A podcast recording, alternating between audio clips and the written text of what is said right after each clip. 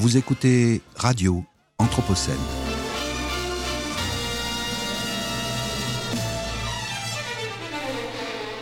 Une programmation de Radio Anthropocène avec Radio Bellevue Web et l'École urbaine de Lyon.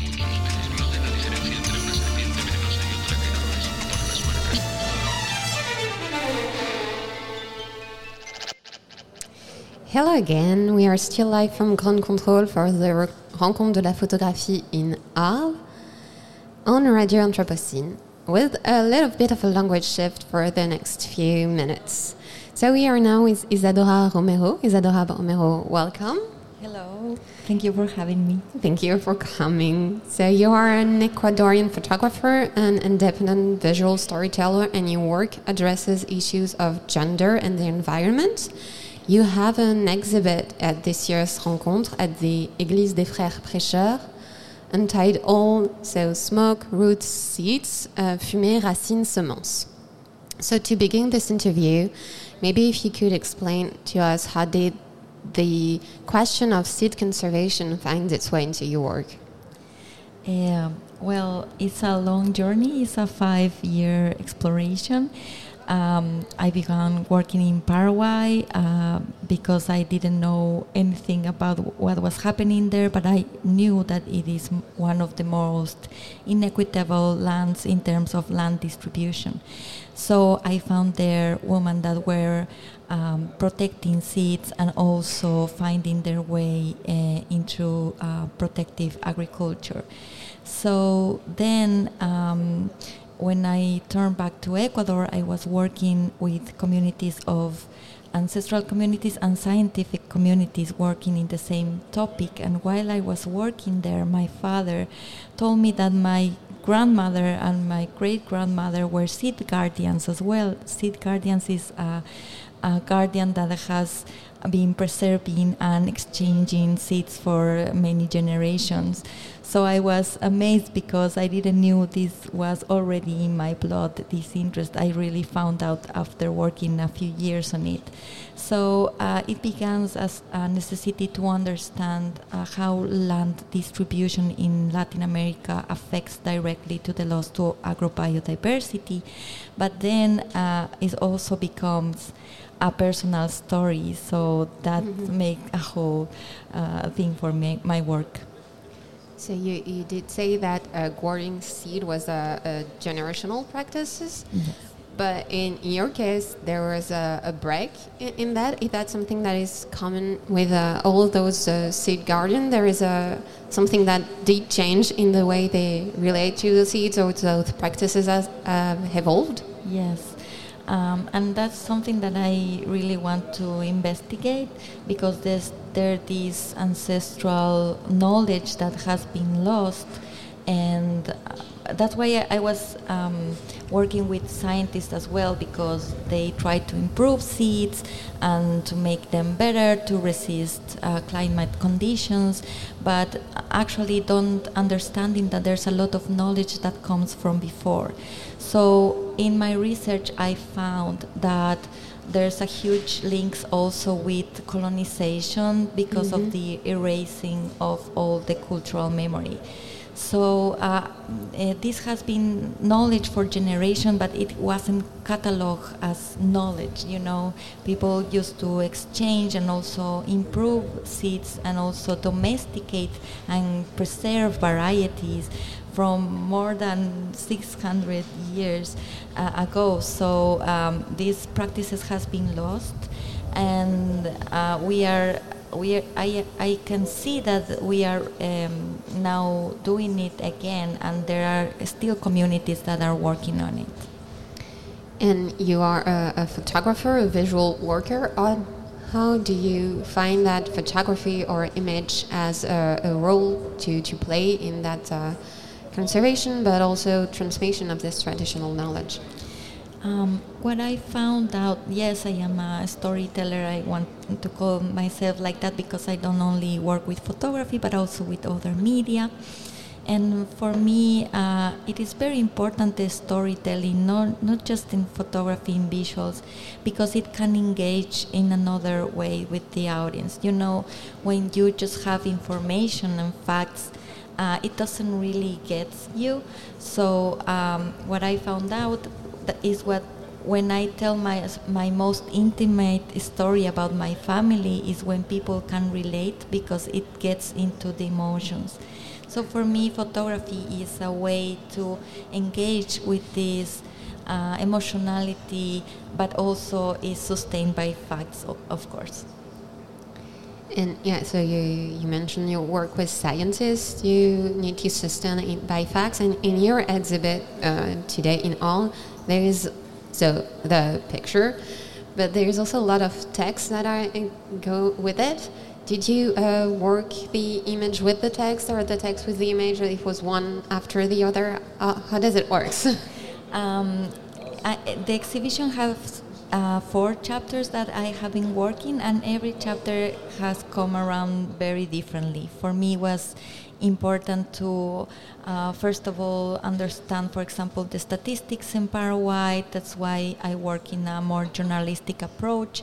But then with my family, it was very difficult for me to find images to tell a story about things that weren't there anymore, like uh, memories, like um, loss, like, uh, I don't know.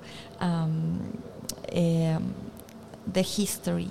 So then I start I start writing a lot, uh, so I can uh, combine the text and the images, and then I make a multimedia piece piece when I um, talk with my father. It's a conversation. Uh, with his memory and what I was seeing on his town.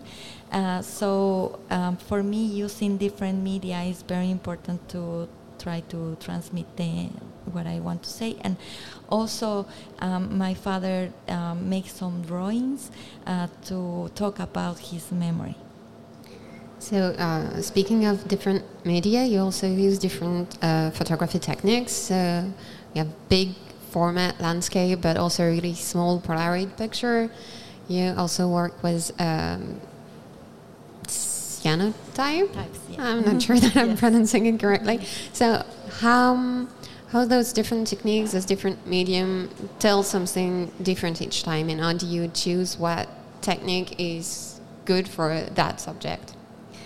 Yes, I, I, I like to experiment with media because I think that straightforward photography isn't always enough. Uh, so, for example, in Paraguay, I used uh, Instax, Instax pictures uh, to to see really the statistics. Uh, the statistics is that only 6% of all the arable land in Paraguay is used actually to feed Paraguayans, to grow food to feed Paraguayans. And for me, that was crazy because the other uh, part of the land is just to grow soybean and wheat uh, in monocultures, spread with agrotoxins that are um, that are giving uh, problem, health problems to the people. And I wanted to make that uh, statistic visible because it is uh, terrible. So I use these 100 pictures, and you can see wheat, and you can see soybeans, and then you can spot the six pictures that have actual food in it. Uh, then I use also anthotypes that are uh, photographs made with the juices of the harvested um, plants and products in the Ecuadorian Andes and I wanted to show diversity because they have all these colors. And I also wanted to understand time because you know photography this time is always uh, very fast and with the digital photography. And I wanted to make these uh, anthotypes that takes around a week and three months to develop. And it's around the same time uh, it takes to grow food. So I want to make that relation also in the image. And then I use also the cyanotypes that you are talking about. Uh, uh, over tortillas that are eaten in Mexico um, because I wanted to show the relationship we, we have with the food, in this case with corn.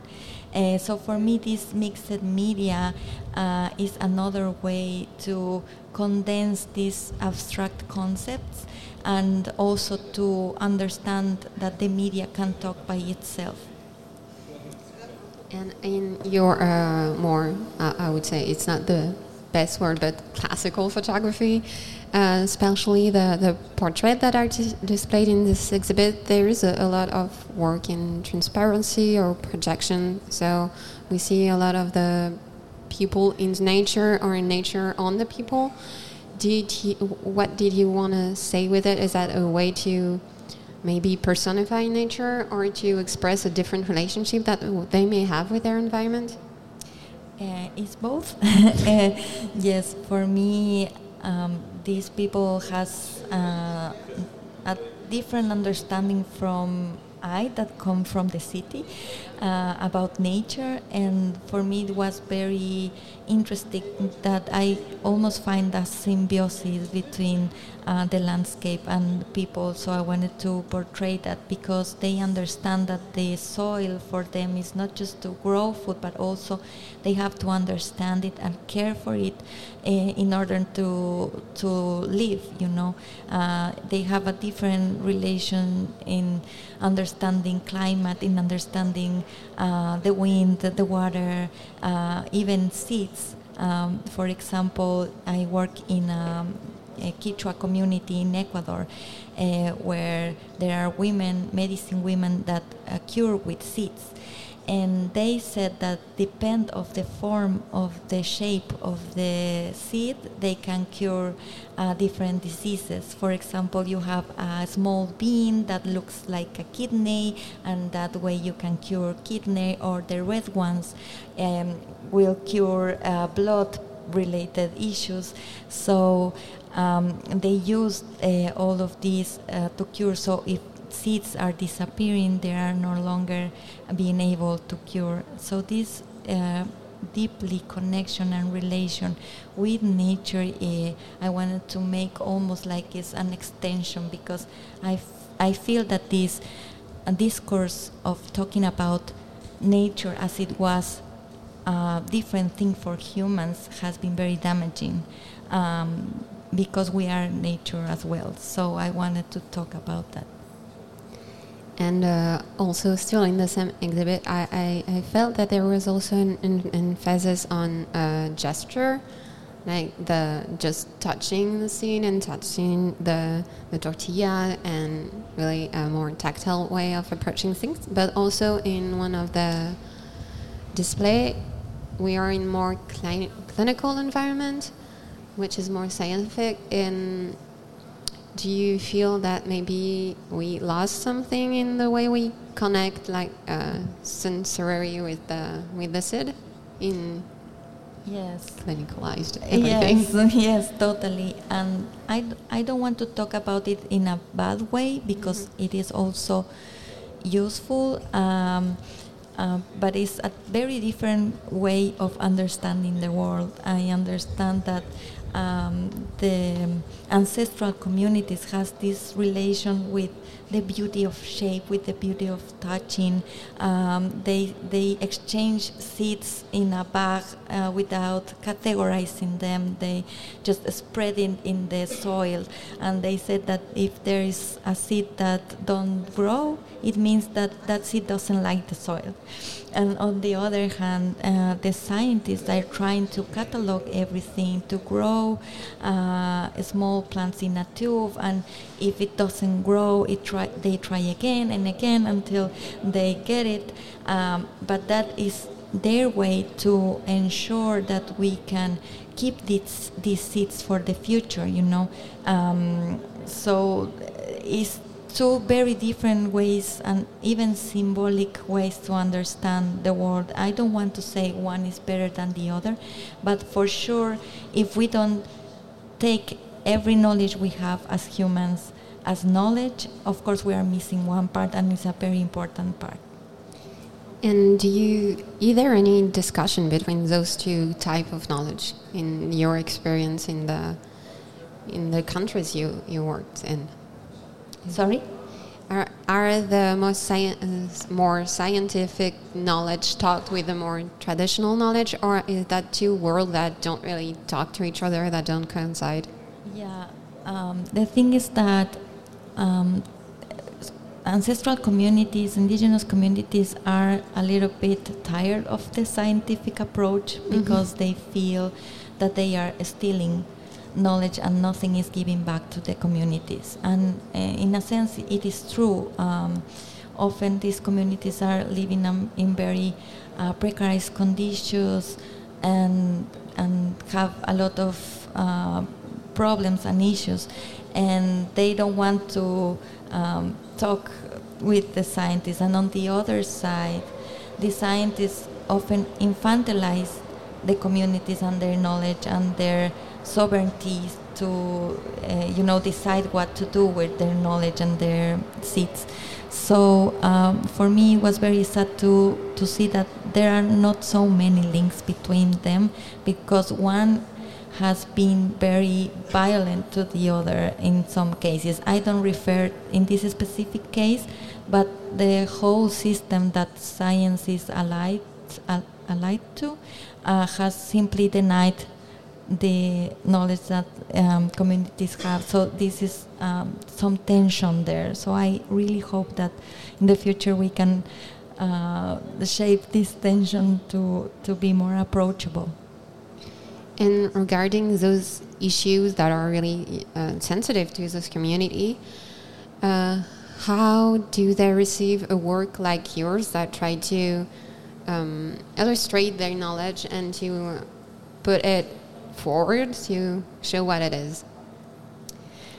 Um, I mean, I feel that uh, there's still um, a need to collaborate because, of course, it is also um, my approach to, to it. So um, they have, uh, for example, certain needs to um, to document what are they doing and what uh, seeds are they protecting. But they, I, I was very careful not to do that uh, because I just wanted to talk about the general knowledge and the general um, discussion, you know, because that's a discourse that belongs to them and they, they are um, doing the sharing in their own way. Um, for them, it was like very important conversation also because um, it's my family history as well. So I, I, for me, it's very sad the loss that I don't have anymore about these issues, so they can really relate about that as well. Um, but um, luckily, we have also uh, this um, Seed Guardian network in Ecuador that is working uh, with a lot of communities and people that are uh, preserving seeds, and they are doing uh, educative programs, and of course, these.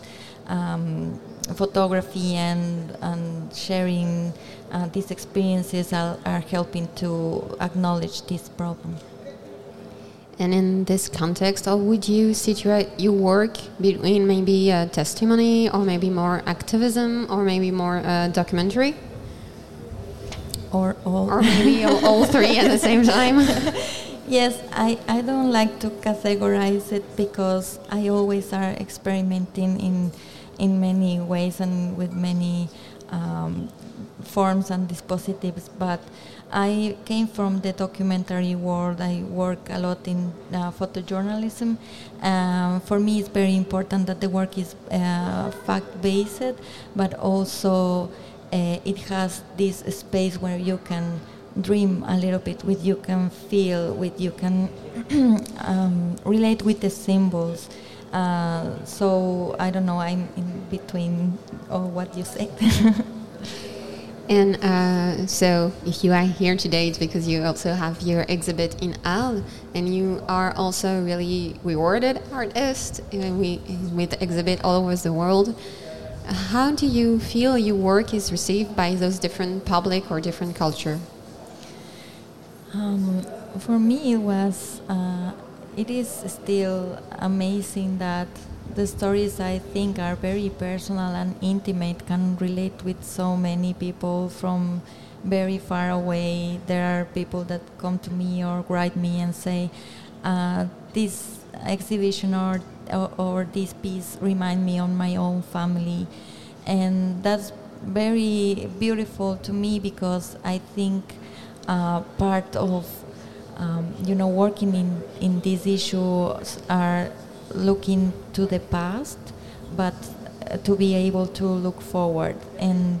Uh, I think that um, when we share with other generations and we understand how we can have hope for the future, is it is very important. And for me, um, you know, in, in Latin America, we have always been shown and linked to stories of uh, violence, of injustice, of uh, poverty, of exotization, and this has been very damaging. So for me, it's very important to change the narrative from the catastrophic outcomes and show communities that are actually working and getting together and working in community um, because also uh, you know it's political uh, when you don't have hope you cannot work for the future so for me it's, it's very important to see that even if our small um, communities and our small pieces of work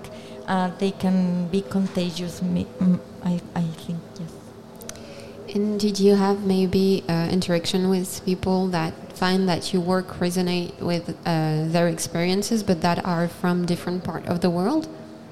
Yes, yes. Um, there was uh, one person that told me that um, they have a similar relation with potatoes because my my father and his family uh, work with potatoes, and my grandfather created two varieties of potatoes.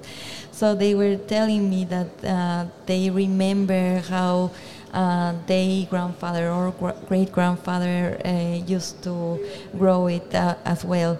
Uh, so it's very interesting for me to share that experiences because we, there's there's this memory that is lost, but um, for example, for me, what was very important that what has been keeping in my family is the storytelling. They are always telling these stories about the, the land and about the potatoes and about uh, the flavor they remember. And that's how it has keep alive. It doesn't exist anymore. So my hope is that uh, with people talking about these things with their um, their families they can understand it better or, or even relate in different ways with with uh, you know agriculture. And in your uh, larger body of work you also address a lot of uh, gender issues how, how do, did you uh, see that uh, those issues related to the conservation of seeds? Well, actually, it has a lot to do. Uh, often, uh, seed guardians are women, the most of them uh, is a tradition that comes from generation, but also. Um, you know, when I was working in a in a community in, in the Amazon, uh, they was saying me something that really resonates with me. They say, well, for us, the the earth is a woman, uh, so we understand how the cycles function, how their temperament are. We as women understand it better, so we are the ones selected to protect it. So uh, it, it, it is uh, really beautiful way to look at it, but also um, something that that has um, begun to happen is that, for example, in, in many places in Latin America, there has been uh, the work on the countryside uh, being done by men. And then men went to work in the cities and have these very precarious works. So, for example, in Paraguay, um, they have to go to the city and the women stay home and and often in situations of violence and they cannot do anything. But now they are organizing to grow their food and to sell it to the city so that allows them to have economical independence and that way also to um, start talking about uh, their own issues, uh, the gender violence issues that are in the communities. Uh, so it has um, give back to them the strength also to live and to look after their their children. Great, perfect. so maybe uh, uh, one last question. So you you just arrived at the festival, so you didn't really have it, any time to see different exhibit. But maybe if you had one that you'd be really excited to see, which one would it be? Um, yes, I I am really much looking forward to look to Roberto Huarcaya's uh, exhibition. Uh, I'm uh, obsessed with with his work, and and I think it really uh, condensates uh, a lot of things that I have been talking today. So I'm looking forward to that, and also the. Uh, group show of um, Mathieu Asselin that he has worked before uh, with this um, Monsanto investigation, so I relate a lot with his work also. Uh, but pretty much looking forward to look everything. I'm really excited to be here and to meet everyone, and it's like going to a toy store. Perfect. So Isadora Romero, uh, thank you again for taking the time to come and talk with us today.